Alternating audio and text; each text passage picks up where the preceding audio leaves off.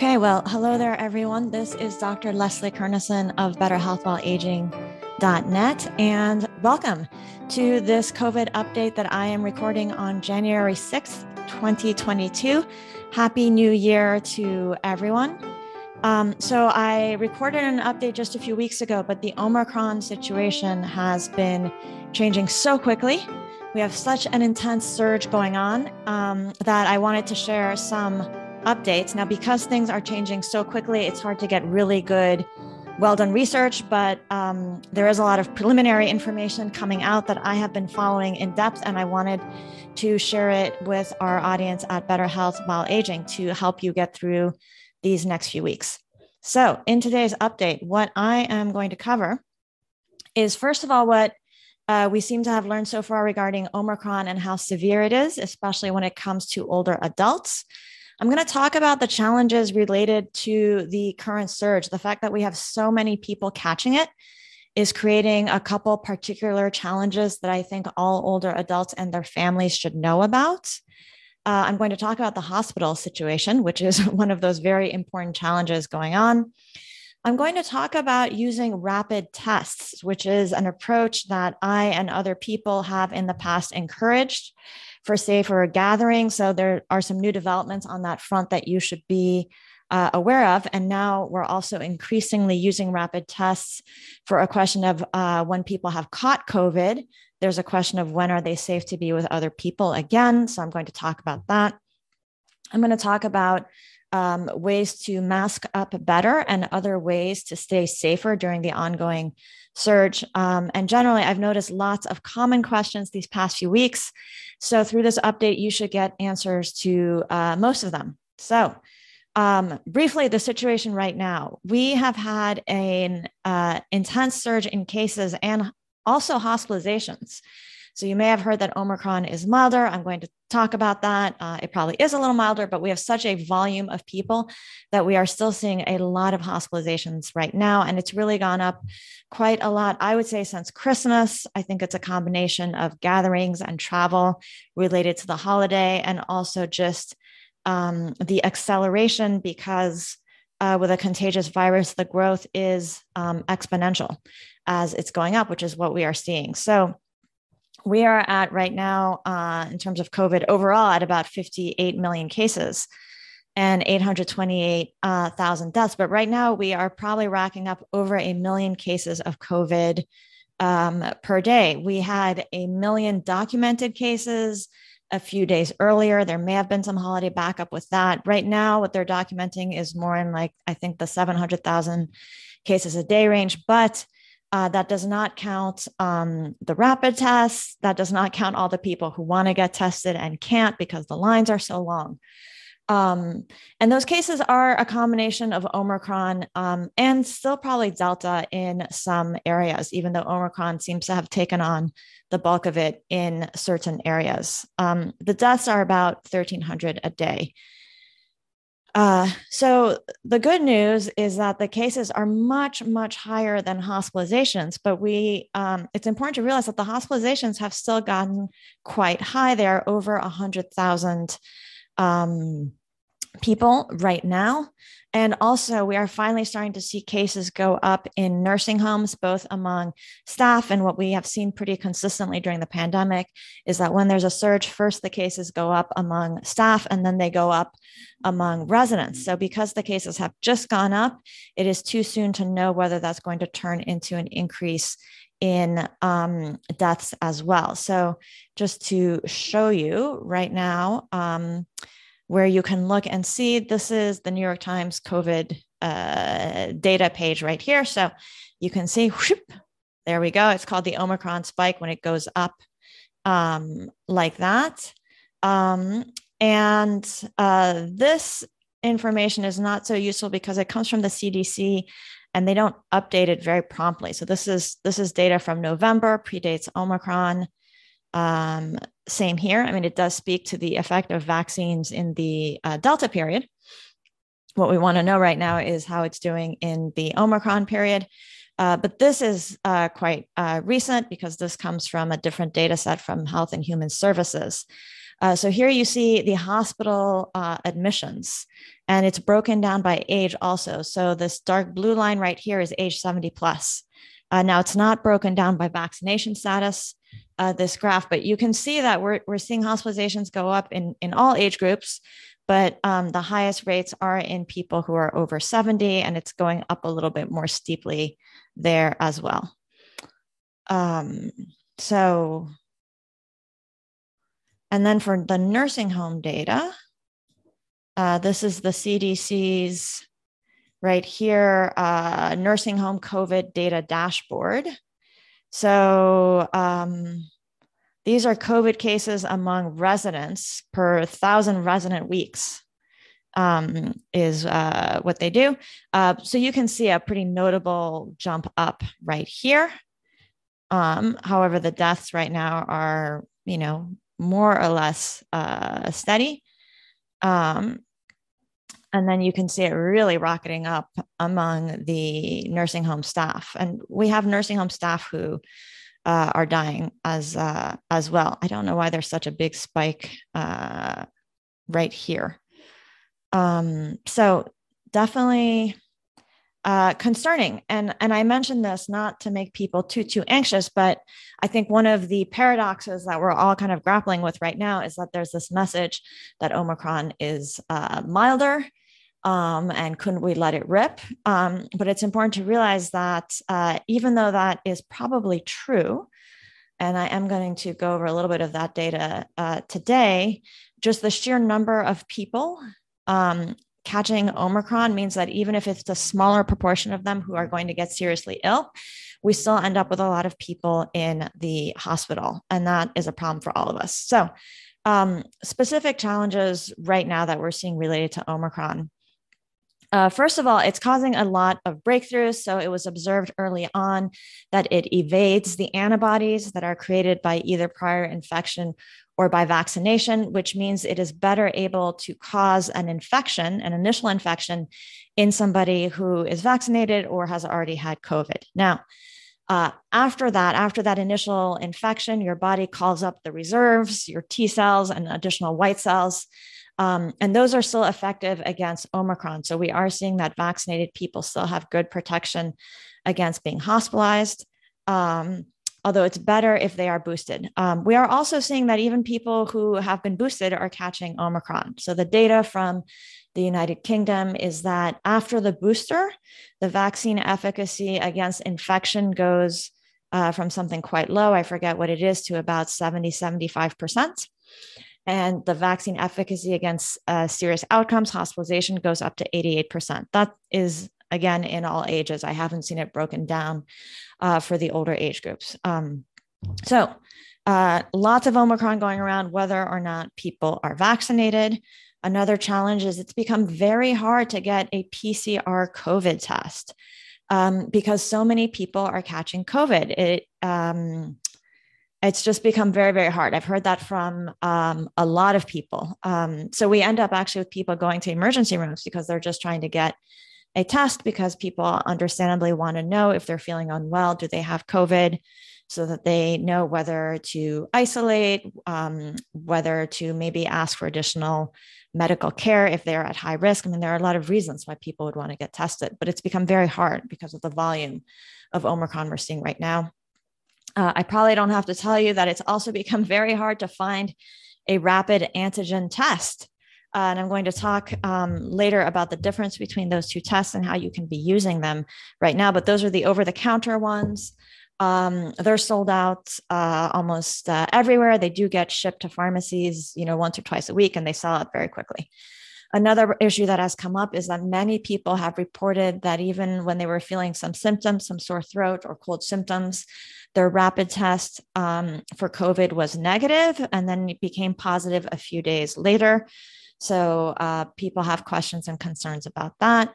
Uh, the ERs and hospitals in many areas are overflowing. And I will talk more about why that is. We do have some uh, medications now that can help people who catch COVID, can reduce the chance of it progressing. Paxlovid is the new oral medication that just got its emergency approval on December 22nd.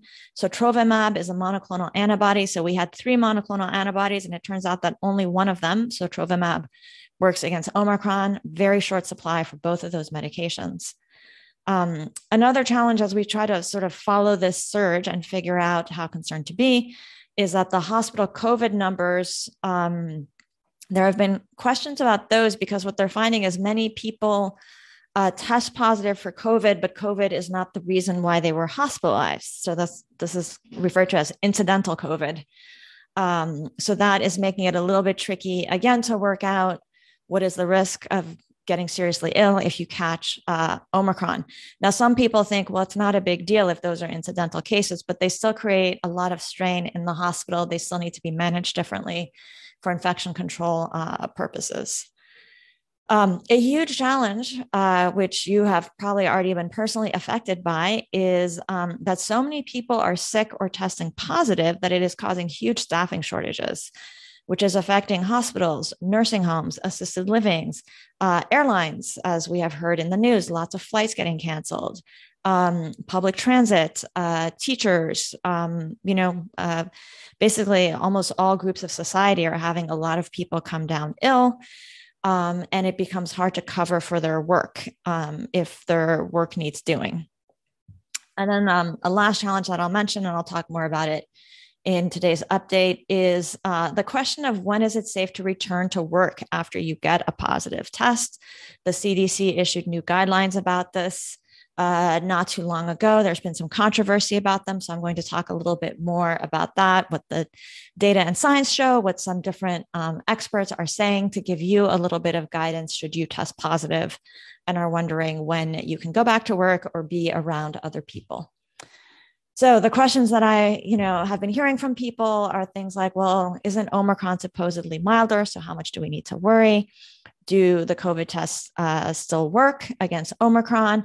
Do the vaccines still work? Some people are asking that. Are they going to work against Omicron? Are they still effective in older adults? Why get vaccinated or boosted if you're just going to get COVID anyway? Uh, what about the new treatments? Shouldn't we just let it rip, you know, and build up some group immunity? What if I test positive for COVID? What's safe? So let's start with is Omicron milder? So uh, the evidence overall is that it does seem to be milder. And we're seeing this from a couple sources. So, first of all, there are lab studies that are done in like hamster and mouse cells um, that show that even though Omicron's mutations make it better at evading antibodies and causing an initial infection, it's less good at infecting the lungs, as best we can tell. So, they think that this is why it's quite contagious and people are catching it um, easily, even if they're vaccinated, um, but why there are um, relatively fewer people who are getting pneumonia or the kind of really serious COVID illness that might require intensive care. So, uh, what this means with these mutations is uh, it seems clear that you need pretty high antibody levels, so really a recent booster shot, um, to um, avoid Omicron infection if you are exposed. However, your T cells, so again, this is part of the immune system that gets called up.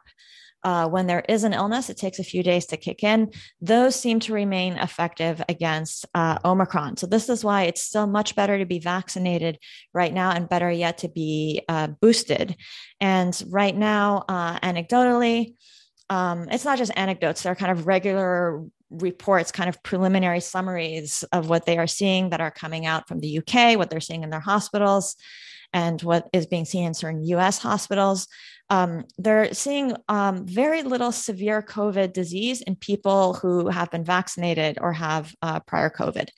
So if you're vaccinated or have already had COVID, you know, the issue is really that you could catch Omicron, you could pass it on to someone else. Uh, and then in terms of when you catch Omicron, we're seeing a real spread there are many people who have no symptoms or are mild. Those are the ones who are showing up incidentally positive when um, uh, they're hospitalized. So everybody who gets hospitalized gets tested whether or not they think they have COVID to to check. So that's one place where um, they are seeing, um, you know, eight, 10, uh, sometimes more percent of people turning a positive. And then there was also a study from South Africa where they uh, tested many people who were asymptomatic. Um, and they found that there was a higher proportion of them that had um, asymptomatic um, COVID with Omicron compared to when they had done something similar with Delta a few um, months before.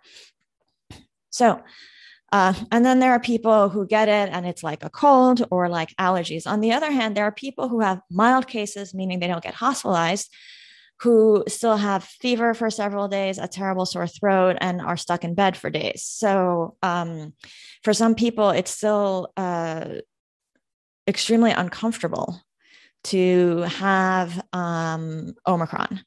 Um, and um, and of course you know no matter how you're feeling um, if you know you have it you are you know need to isolate from other people and that's disruptive to people's lives or ability to either do their work or provide care you know to family members um, and do the other things that they want to do. Um, so more on omicron being milder. Um, there uh, doctors working in hospitals that are busy right now in areas that have a lot of Omicron are reporting that they are seeing fewer COVID patients that require the intensive care unit or the breathing machine, which is great. And they say that those who do are almost all unvaccinated or vaccinated and at extremely high risk, often also maybe not boosted because uh, we have not boosted nearly enough people in the States, especially in terms of our older population our high risk population. Um, but they are also seeing um, people getting hospitalized who are older and have chronic conditions. They're seeing them get hospitalized not with such severe, scary COVID, but they're sick enough that they need to be in the hospital for two or three days. Uh, they may be dehydrated, they may need IV fluids. Um, their COVID may have tipped over another chronic condition that they have, such as chronic obstructive pulmonary disease or kidney disease or heart disease, heart failure. They may have tipped them over into um, a dangerous exacerbation that requires hospital care to get it back um, in line. So they're seeing lots and lots and lots of uh, those people, um, many of whom have uh, not been uh, boosted. Um, and then there are the hospital patients, again, who incidentally test positive, so they don't need special COVID care. However, it creates an additional strain in the hospital because you have to put them in special parts of the hospital, and the staff have to take more precautions when they interact uh, with them. Um, so, yes, it's milder, but we are still seeing a huge strain on the hospitals, which is exacerbated by the fact that the hospitals are short staffed by people being sick with COVID or testing positive, and the ERs are flooded by people who cannot get a test elsewhere. So, just this morning, as I was looking, um, I follow um, several people I trust on Twitter, you know, because nursing homes now are getting so short staffed, they can't accept people who have been hospitalized for a few days and now maybe need a few days of additional supportive care before they can go home uh, safely. So, so with this surge, the intensive care units are doing better than they have in prior times. We're not short of ventilators. But the emergency rooms and hospitals overall are under huge strain. And that means when people get the other things they need hospital care for heart attacks, strokes, uh, you know, worsenings of their chronic illnesses that are not related to COVID, they are having difficulty getting care. Um, otherwise, Omicron being milder, uh, there was a pretty detailed um, data analysis done by the Imperial College of London, published on December 22nd. So their estimate.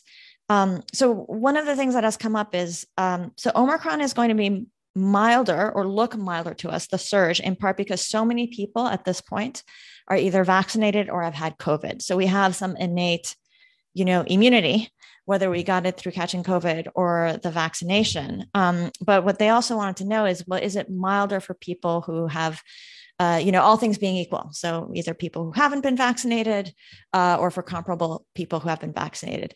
And the estimate was that it seems to be 20 to 25% less risk of hospitalization compared to Delta. That was not broken down by age group.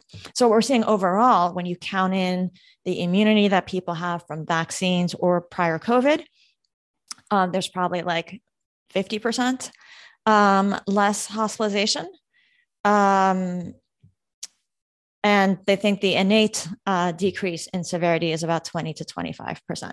Now, that's for all age groups. There is this phenomenon where the pediatric hospitalizations seem to be higher with Omicron, mostly unvaccinated children, many of them too young to be vaccinated. It's still low in absolute terms, even though it's higher than it was before. So there's interesting research going on about how Omicron may be affecting young children differently. Um, I don't follow the pediatric uh, details that uh, closely since that's not um, my specialty, but I wanted to acknowledge that.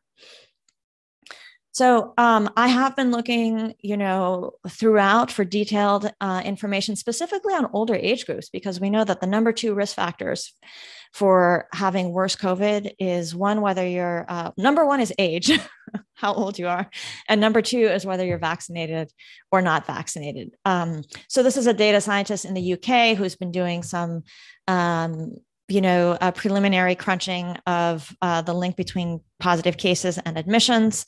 And, uh, you know, again, even in the older age group, 65 to 84, it seems to be 30 to 50% fewer uh, here a few days ago, he said it, people who are 85 plus, not, you know, um, not a clear signal yet.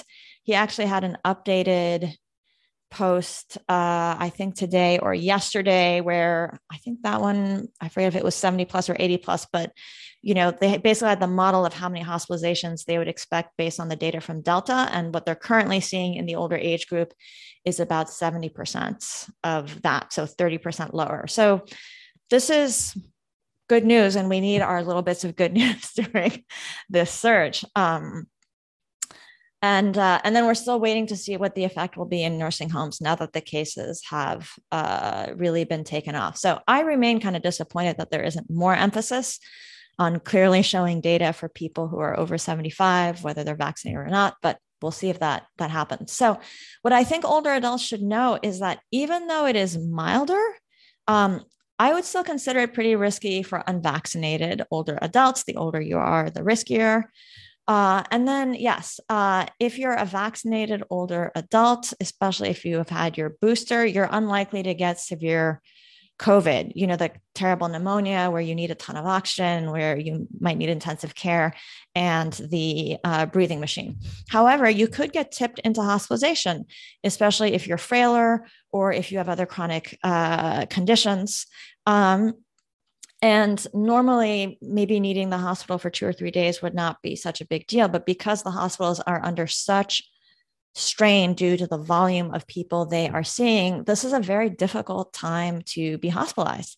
So, boosters do raise your antibody level and help reduce the chance of catching Omicron. Yes, you can still catch Omicron if you've been boosted. Yes, you will hear about people who have caught Omicron after they were boosted. I know, you know, of uh, lots of them. And it still reduces your chances somewhat and will also reduce your chances of getting sick enough that you might need hospitalization. So I continue to think being uh, boosted is a good idea. Um, so I can't emphasize this enough. This is this is a very bad time to need hospital care.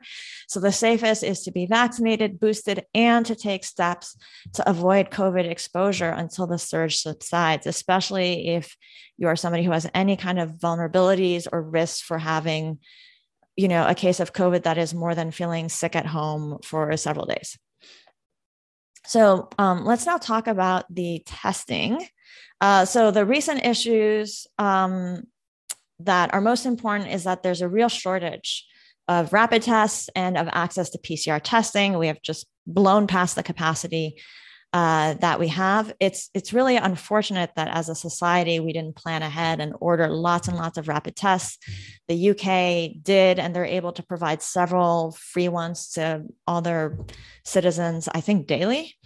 Um, and here they're they're expensive, uh, and now they're hard to find. Um, and then there have been the questions about the accuracy, especially with Omicron. And then if you get COVID, when is it safe to be around others? So Really quick review of how rapid tests versus PCR tests work. Rapid tests are also sometimes abbreviated uh, RAT, rapid antigen tests. But basically, the rapid test detects antigen, which means virus proteins. So you have to be infected and then have the virus replicate enough to create appreciable amounts of virus protein uh, in um, the body part that is being swabbed or in your saliva if um, uh, if it's a saliva or spit test, we don't really have very many of those for rapid testing. Um, uh, at least commercial over the counter rapid tests in the States. If you have enough antigen to trigger a test result, then you are almost certainly infectious. And then as the viral load declines during the infection, the rapid test becomes negative um, again. Now, in contrast, PCR tests, uh, they test for viral RNA. So that's the genetic material of the virus. But what they do is to detect it, part of the process is to amplify the RNA. They basically, it's like zooming in on it and making it bigger and bigger. And they do this in cycles until it's detected. So even though it's not routinely reported to people as part of the PCR test result, when they run the test, they can see how many times did they have to amplify it before it was detectable. So if it only took a small number of cycles to amplify, um, like 10, 20, then there was a lot of virus there. And if it took lots of cycles to amplify, like you know 30 40 then there was very little. And i think the machines give up after i forget how many cycles. It probably depends on the machine but i think around 40ish or so uh, they stop. Um, so pcr tests remain positive for weeks because long after you stop being infectious you still have little bits of virus in there so this is extremely important to know when we are thinking about the question of is it safe to be around other people when we can go back to school, to work, to visit aging parents. Um, and so let me show you. Um, there's somebody uh, who's very good on the testing front, Michael Mina. Uh, Dr. Michael Mina uh, on Twitter, and he also published this in the New England Journal of Medicine over a year ago, in November of 2020, kind of showing the difference between um, the uh, ability of PCR tests and uh, rapid tests um, right here to catch it. And the better version to share with you is um, that there is an adapted one, which I am going to show you right here. Um, here, so this is Dr. Eric Topol. He's another person who I think is very good to follow, who um, has shares good information. I think strikes the right balance of taking um, of uh, concern and caution with COVID without being overly alarmist. this is what I found is the trick on Twitter is first of all, is the person posting stuff that seems reasonably uh, accurate because there are a lot of people who are not posting stuff that is accurate. And then um, every expert has their leaning to be more concerned and at an extreme that becomes alarmist versus um, you know more kind of uh, maybe we would say casual. But anyway okay. So this is a graphic that was created for the financial times which is a uk publication.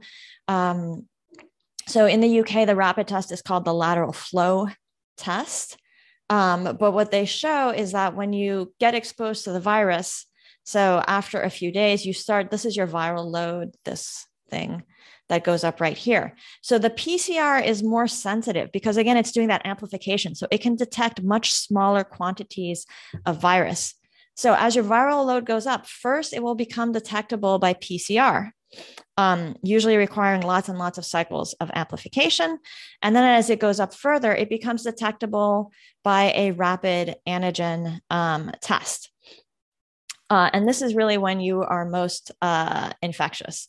And then as your viral load comes down, you're, you don't really have enough virus to be infectious to other people, but it remains detectable by PCR for um, days and days. So this is partly why um, you want to be doing the rapid test as soon as possible before the gathering, right? So an hour before is best rather than the day before or two days before, because um, in that interval between the time that you take the test and actually see people, uh, you could convert to contagious if you had had an exposure within a day or two um, before.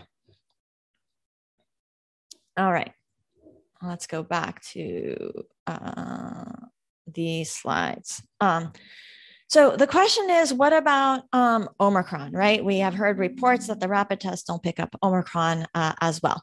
So um, rapid tests and PCR tests both pick up Omicron.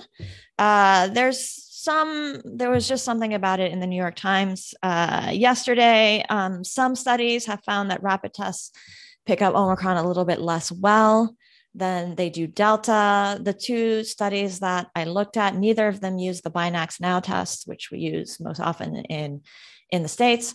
Um, but these cannot tell it apart from Delta. This is relevant in that, for instance, you know, the monoclonal antibodies for people who are at high risk, only one of them works against Delta. So, you know, this has been a bit of a, a problem. And so PCR samples require special sequencing to identify uh, Omicron. And then in terms of why so many stories of false negative um, uh, rapid tests. Um, so, what's interesting is that the evidence is accumulating that Omicron causes viral antigen in your saliva and throat one to three days before there is lots in the nose. So, it seems less likely to infect the lungs, but most likely to infect the upper airway. And it does that before it actually gets to the mucous membranes of your nose. So, what a lot of people are finding anecdotally is that if they swab, when they do the rapid test, they swab the throat, like the tonsils and the back and the nose, uh, they are more likely to get a positive test than if they just swab the nose. So, this is why some experts are saying, well, if you really want to check, swab your throat and your nose. Now, um, the FDA has recently come out saying, well, those tests aren't approved for that because when the test submitted their data for approval, people were swabbing the nose, not the throat. so, um, so uh, what I think should be done for using rapid tests for Omicron today, if you have one and you want to check if you are infectious, uh, I would say consider swabbing both tonsils and the back of the throat before swabbing the nostrils. Now, you need to not eat or drink or brush your teeth for half an hour before. And caveat is that this is not approved by the FDA. But if you look online, there's a video from the National Health Service in the UK showing people how to swab their throat. They do have a rapid test that is designed for that.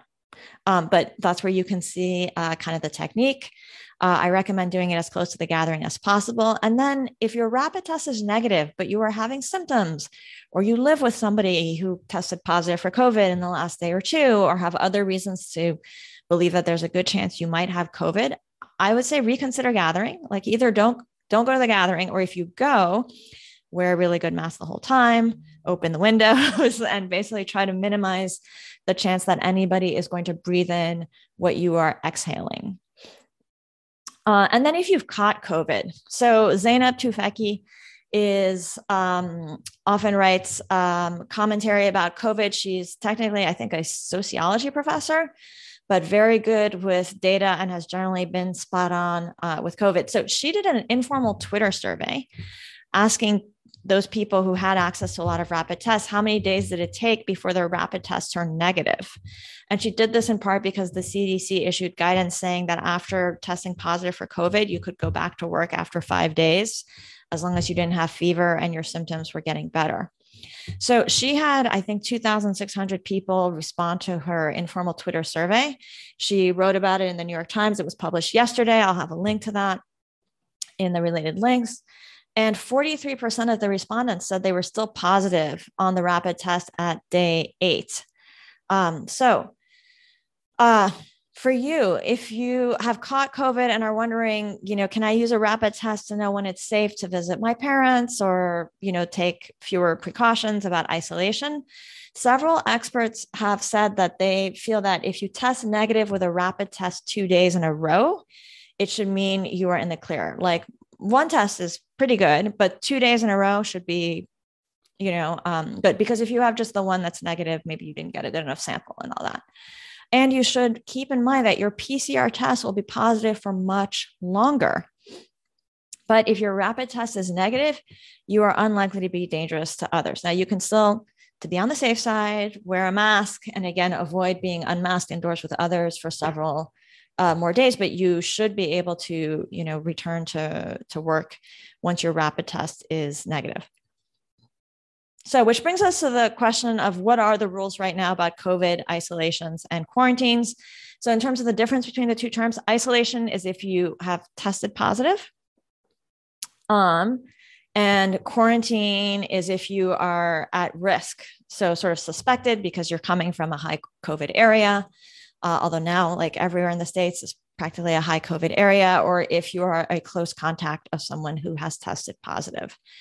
Um, so this has been reviewed because it has become a huge problem that so many people are missing work due to either being sick from COVID or having a positive test or being a close contact. Uh, and it's causing staffing problems in multiple critical areas of a society. Now that we're back at school, it's a problem in schools. um, so the CDC issued new guidelines on December 29th, and they have been controversial. Their guidance was that after somebody tests positive for COVID and develops symptoms, uh, five days of isolation is adequate if, uh, and then they can return to work if they are fever free and their symptoms are improving, but they should keep wearing a mask through 10 days. So, this was criticized right away by many experts who said, Why aren't you also requiring a negative rapid test to confirm that people aren't infectious and can go back? Um, so many experts think a negative rapid test should be uh, required. The CDC has issued comments on this that seem a little bit convoluted, that many people don't find super persuasive. Um, I'm not super persuaded either. Um, uh, potentially, the reason why they are not asking for a negative rapid test is because they've realized that it's extremely hard to find rapid tests right now, and they didn't want to block things up um, because of that. So that is one hypothesis uh, that is going around. Um, but for now, their guidance remains that way. Now, their guidance is just, they're just guidelines. Ultimately, it is um, states and local public health departments that get to say what people should be doing for isolation and quarantine. And also, um, there may be local rules uh, or your workplace rules um, that are going to spell out their own rules, and they might be more conservative uh, than the CDC's uh, guidance. So that's where we are at uh, right now. Um, really briefly about uh, outpatient COVID treatments uh, what you should know about them. So you may have heard, well, aren't aren't there now you know new medicines to treat COVID and keep it from being serious? So how much do I have to worry about catching Omicron? So we do now have some options to reduce the chance of COVID progressing to serious. So these are medications that have you know emergency approval. Um, for treating people who have tested positive for COVID before they are sick enough to be in the hospital. Generally, um, for people who are higher risk. So we have Paxlovid, which is the new oral medication. We have Molnupiravir, which is also an oral medication, but in studies it was much less effective than Paxlovid. Um, we have for Omicron the monoclonal antibody, sotrovimab, and uh, also the medication that's been around for a while, Remdesivir. Um, has been found in high risk people uh, to help reduce the chance of needing hospitalization. So, remdesivir and sotrovimab are IV uh, administered, which makes them harder to give in the outpatient setting, although it's possible. The other two are oral. The main thing you should know is they are all in very, very short supply right now during the surge, and you cannot count on getting them. Um, I think eventually we will have uh, them more available. Paxlovid, in particular, is promising. But before you get super excited about it, it got its emergency use authorization on December 22nd. It's a viral protease inhibitor. What's great is that it acts on um, these enzymes that uh, aren't otherwise in human cells, they're just part of the virus. Uh, and the preliminary data showed this impressive 88% reduction in hospitalization rates when it was given within three to five days of symptom onset. But as you may remember, I've always said whenever you hear about research like who, what, when, so who was it studied in? Um, so it was studied in about 2,200 unvaccinated high risk people who had an average age of 46. Only 420 people in the study were over age 60. It did seem to work in that group, but again, over age 60 is still a very like broad diverse group because we have people who are in their 60s in their 70s in their 80s they probably had very few participants who were in their 80s or 90s we don't know because they didn't give us a specific breakdown of what their over age 60 group looked like. Um, so, one is that to me, the question is well, how well does it work in people who are over 75 and unvaccinated? And how well does it work in people who are over 75 and vaccinated or vaccinated and boosted? Um, the other thing is that it has a lot of drug drug interactions. So I think it's going to be actually potentially tricky to give to a lot of older adults.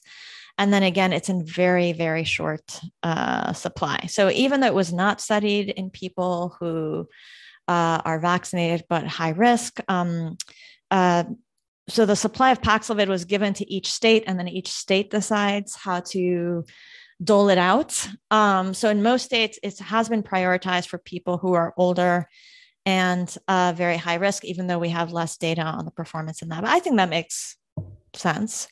Um, but mostly, I would say don't count on being able to get it right now during this surge, unfortunately. So, really common question that I've heard from a lot of people is, well, like is it important to avoid omicron at this point? How much do we want to sacrifice as individuals or even as a society?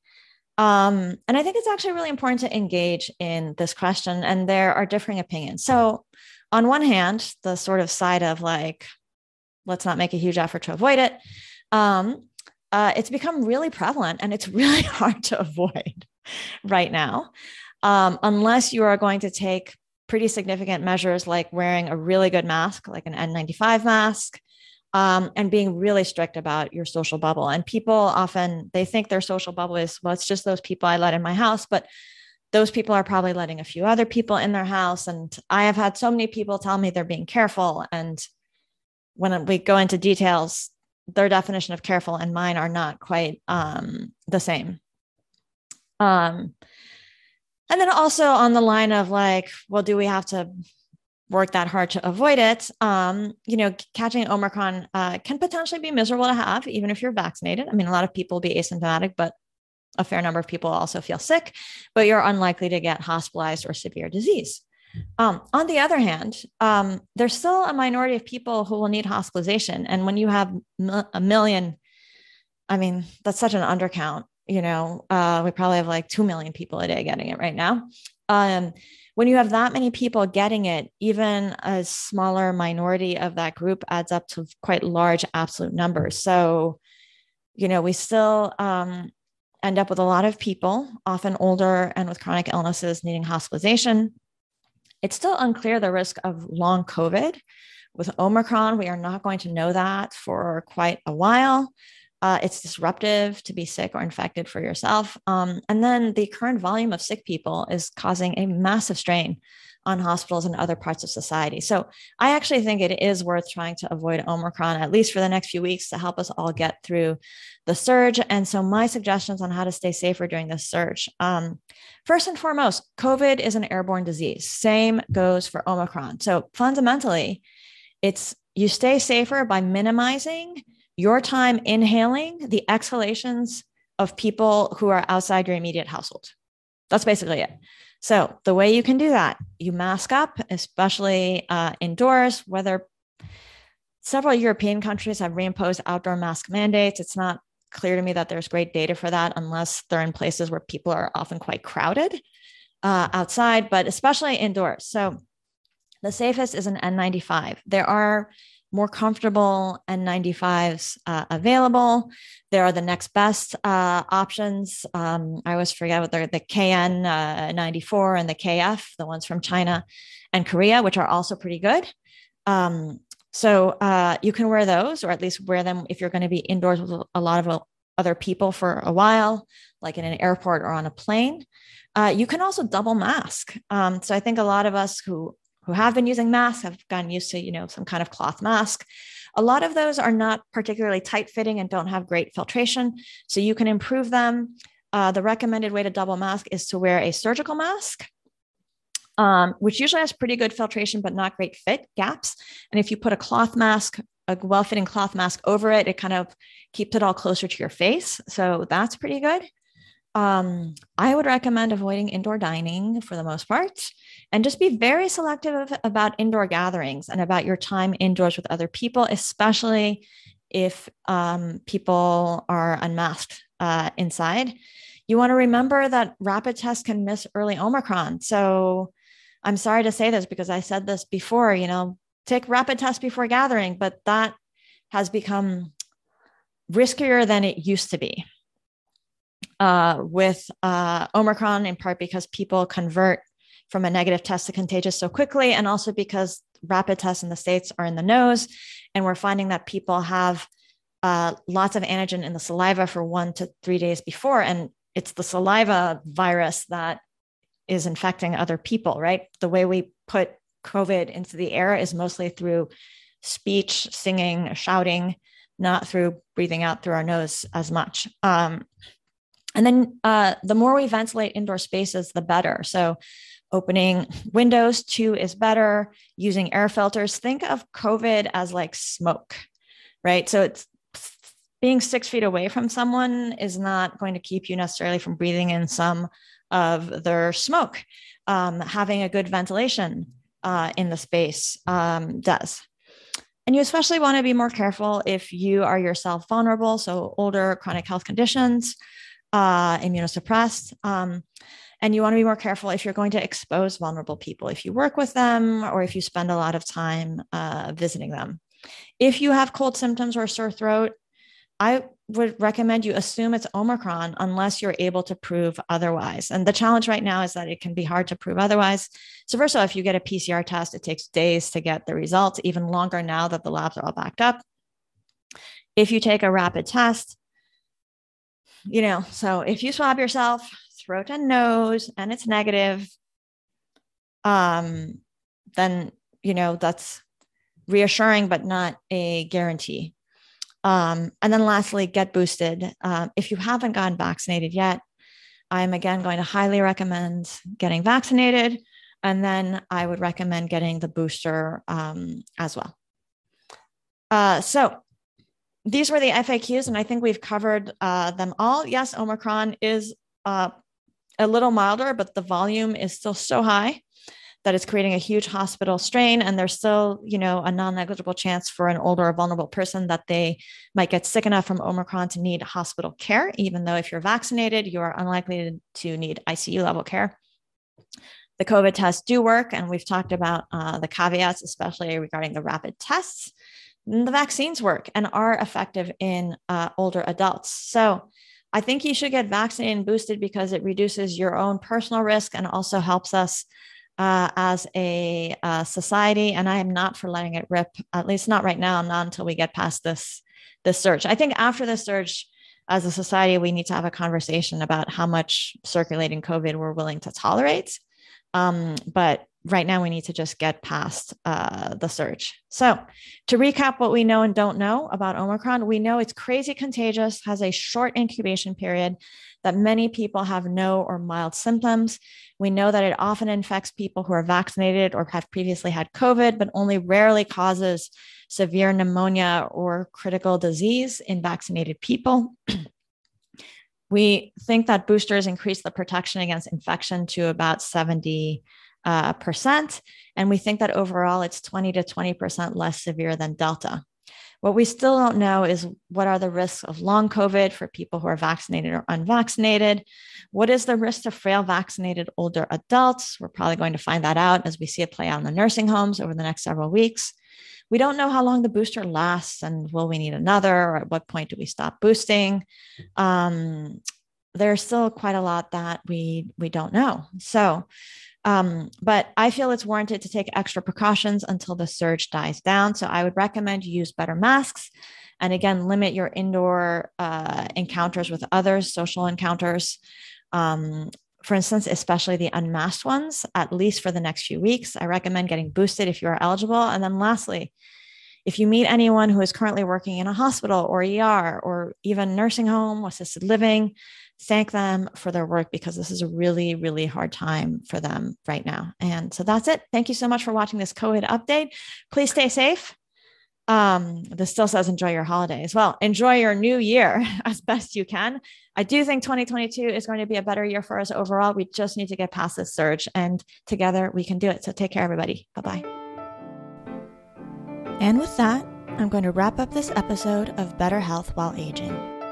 If you have any questions about something you heard in this episode, you can post it on the show notes page for the episode.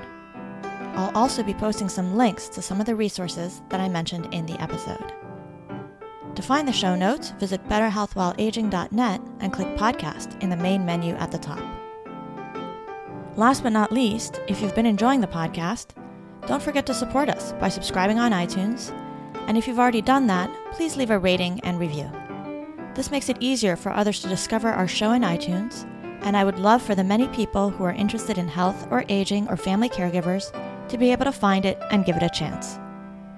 Thank you so much for listening. I'm Dr. Leslie Kernisan, and I'm looking forward to you joining us for future episodes.